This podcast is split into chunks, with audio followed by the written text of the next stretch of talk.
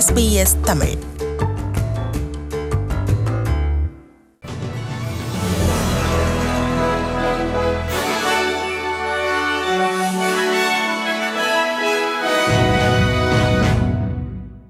Nauru மற்றும் மனோஸ் தீவுகளில் உள்ள அகதிகள் மருத்துவ தேவைகளுக்காக ஆஸ்திரேலியா வருவதை விரைவுபடுத்துவதற்கான சட்ட முன்வடிவுக்கு லேபர் கட்சி ஆதரவு வழங்கியுள்ள நிலையில் எதிர்க்கட்சியின் இந்த செயற்பாடு நாட்டின் எல்லை பாதுகாப்புக்கு அச்சுறுத்தல் விடுக்கும் ஒன்றென பிரதமர் ஸ்காட் மாரிசன் குற்றம் சாட்டியுள்ளார். அகதி ஒருவர் மருத்துவ தேவைக்காக ஆஸ்திரேலியா அனுப்பி வைக்கப்பட வேண்டுமா என்பதை தீர்மானிப்பதில் மருத்துவருக்கு அதிக அதிகாரத்தை வழங்கும் வகையில் இந்த சட்ட முன்வடிவு வடிவமைக்கப்பட்டுள்ளது. குறித்த சட்ட முன்வடிவுக்கு கடந்த வாரம் செனட் அவையில் அனுமதி கிடைத்துள்ள பின்னணியில் எதிர்வரும் பிப்ரவரியில் நாடாளுமன்றம் கூடும்போது கீழவையிலும் இதை சட்டமாக்குவதற்கான அனுமதி கிடைக்கும் என எதிர்பார்க்கப்படுகிறது. இந்த நிலையில் எதிர்க்கட்சியின் ஆதரவு பெற்றுள்ள இந்த சட்ட முன்வடிவு ஆஸ்திரேலியாவின் எல்லை பாதுகாப்பு பாதுகாப்புக்கு பாதிப்பை ஏற்படுத்தும் என பிரதமர் Scott Morrison சாடியுள்ளார் I don't want to see any more people go to offshore processing. But I know they will if you weaken it, because then the boats come again.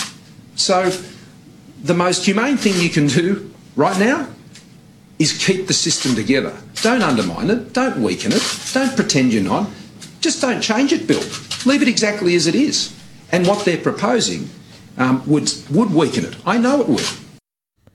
ஆனால் அகதிகளின் மருத்துவ தேவைகளை அசட்டை செய்வது நியாயமற்ற விடயம் என்று லேபர் முக்கியஸ்தர் டோனி பெர்க் தெரிவித்தார் Yeah, there is a real problem if you have a government that is willing to ignore medical advice in the way that Peter Dutton's been willing to.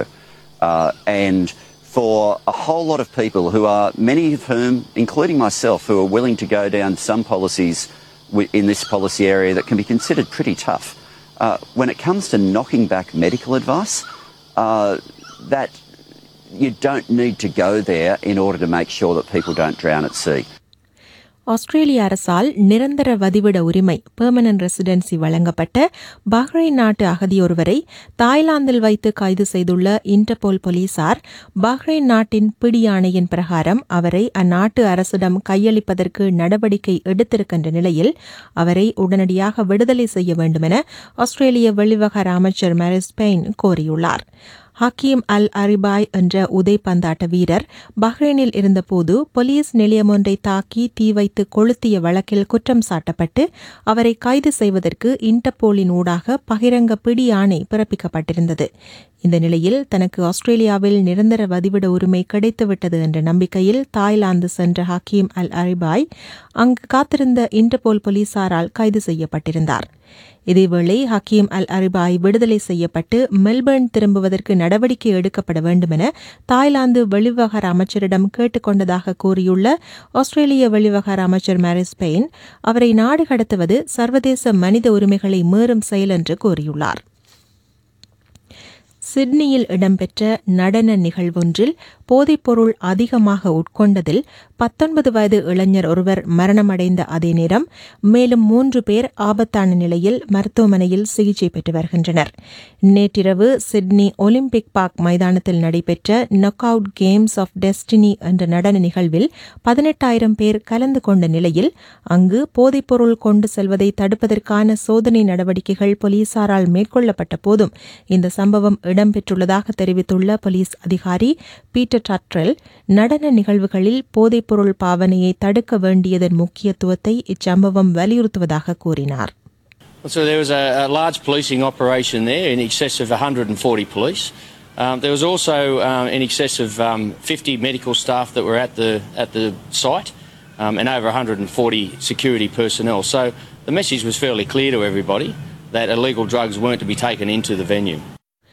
ஆஸ்திரேலியாவில் பாகுபாட்டை எதிர்கொள்ளும் ஓரினச் சேர்க்கையாளர்களுக்கு சட்ட ரீதியாக உதவுவதற்கான முதலாவது தன்னார்வ அமைப்பான ஈக்குவாலிட்டி ஆஸ்திரேலியா நிறுவப்பட்டுள்ளது.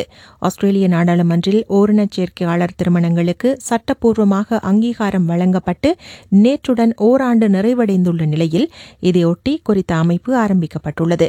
மதம் சார்ந்த பள்ளிகளில் ஓரினச் சேர்க்கையாளர்களான மாணவர்கள் பாரபட்சமாக நடத்தப்படுவதை தடுப்பது உட்பட பல விடயங்களுக்காக தமது அமைப்பு போராடும் என்று ஈக்குவாலிட்டி ஆஸ்திரேலியாவின் தலைமை நிறைவேற்று அதிகாரி அனா பிரவுன் தெரிவித்தார் LGBTI people have come a long way, but there's still many basic rights that are out of reach.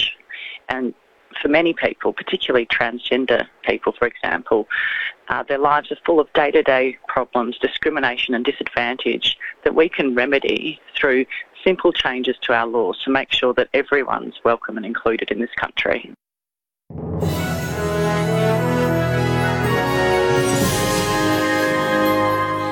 இது எஸ்பிஎஸ் தமிழ் அதில் நாம் வழங்கிக் கொண்டிருப்பது செய்திச் சுருள் நியூ சவுத் வேல்ஸ் மாநிலத்தின் நம்பூக்கா ஹெட்ஸ் பகுதியில் சுறா தாக்கியதில் படுகாயமடைந்த முப்பது வயது நபர் ஒருவர் மருத்துவமனையில் சேர்க்கப்பட்டுள்ளார். சுறா தாக்குதலுக்கு உள்ளான நபர் முடிந்தளவு கரையை நோக்கி நீந்தி வந்ததாகவும் அவரை பார்த்த கரையிலிருந்த நபர் ஒருவர் அவசர சேவை பிரிவினருக்கு தகவல் கொடுத்ததை அடுத்து அவ்விடத்திற்கு சென்று தாம் முதலுதவி அளித்ததாக New South Wales ambulance paramedic Steve Fraser தெரிவித்தார்.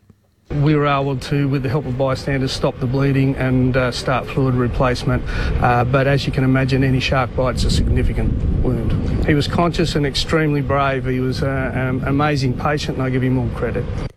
டஸ்மேனியாவில் காணாமல் போன இரட்டை என்ஜின்கள் கொண்ட இலகுரக விமானத்தின் சிதைவு பாகங்கள் கண்டுபிடிக்கப்பட்டுள்ள நிலையில் இந்த விமானத்தை ஓட்டிச் சென்றவர் மரணமடைந்திருக்கலாம் என நம்பப்படுகின்றது.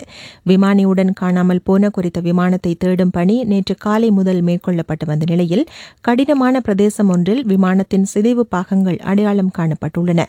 டஸ்மேனியாவின் மலேலியுக்கா பகுதியிலிருந்து பயணிகளை ஏற்றி வருவதற்காக புறப்பட்ட போது விபத்துக்குள்ளாகியுள்ள இந்த இலகுரக விமானம் சார்ட்டர் பிளைட் நிறுவனமான பா எவியோனுக்கு சொந்தமானதாகும் இதேவேளை விமானம் விபத்துக்குள்ளான பகுதியிலிருந்து விமானியின் உடலை மீட்பது மிகவும் சிரமமான பணி என போலீஸ் அதிகாரி டேவ் விஸ் தெரிவித்தார் This will be the first time we are attempting to have people on the ground, which is on the side of a mountain near, near cliff tops.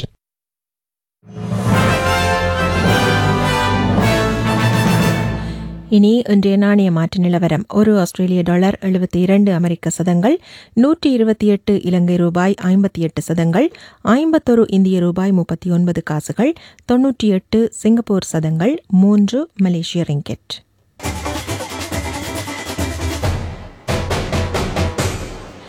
விளையாட்டுச் செய்தி கிரிக்கெட். அட்லைடில் நடந்து வரும் India Australia அணிகளுக்கு இடையிலான முதலாவது test போட்டியில் முன்னூற்றி இருபத்தி மூன்று ஓட்டங்கள் என்ற வெற்றி இலக்கை நோக்கி துடுப்பெடுத்தாடி வரும் ஆஸ்திரேலிய அணி நான்காம் நாள் ஆட்ட நேர முடிவின் போது நான்கு விக்கெட்டுகளை இழந்து நூற்றி நான்கு ஓட்டங்களை குவித்துள்ளது.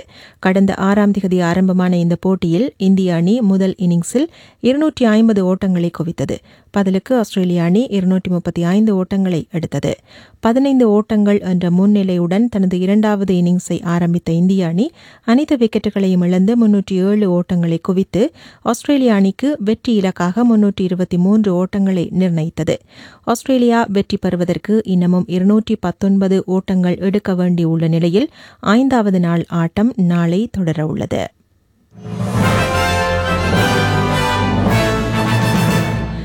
எஸ்பிஎஸ் தமிழ் ஒலிபரப்பு ஒலிக்கும் ஆஸ்திரேலியாவின் முக்கிய நகரங்களில் நாளை நிலவும் காலநிலையை பார்ப்போம். பெர்த் வெயிலாந்த காலநிலை இருபத்தி ஒன்பது செல்சியஸ் அட்லைட் அநேகமாக வெயிலாந்த காலநிலை இருபத்தி எட்டு செல்சியஸ் மெல்பர்ன் தெளிவான காலநிலை காணப்படும் இருபத்தி ஒரு செல்சியஸ் ஹோபார்ட் மதிய வேளைக்கு பின் மழை பெய்யக்கூடும் இருபத்தி இரண்டு செல்சியஸ் கேன்பராவில் மழை பெய்யும் இருபத்தி ஒன்பது செல்சியஸ் சிட்னியில் மழை குணமான காலநிலை இருபத்தி ஏழு செல்சியஸ் பிரிஸ்பர்ன் மேகமூட்டமான காலநிலை இருபத்தி ஒன்பது செல்சியஸ் டாவின் ஓரிரு மழை பெய்யக்கூடும் முப்பத்தி ஐந்து செல்சியஸ். இத்துடன் செய்திச் சுருள் நிறைவு பெறுகின்றது.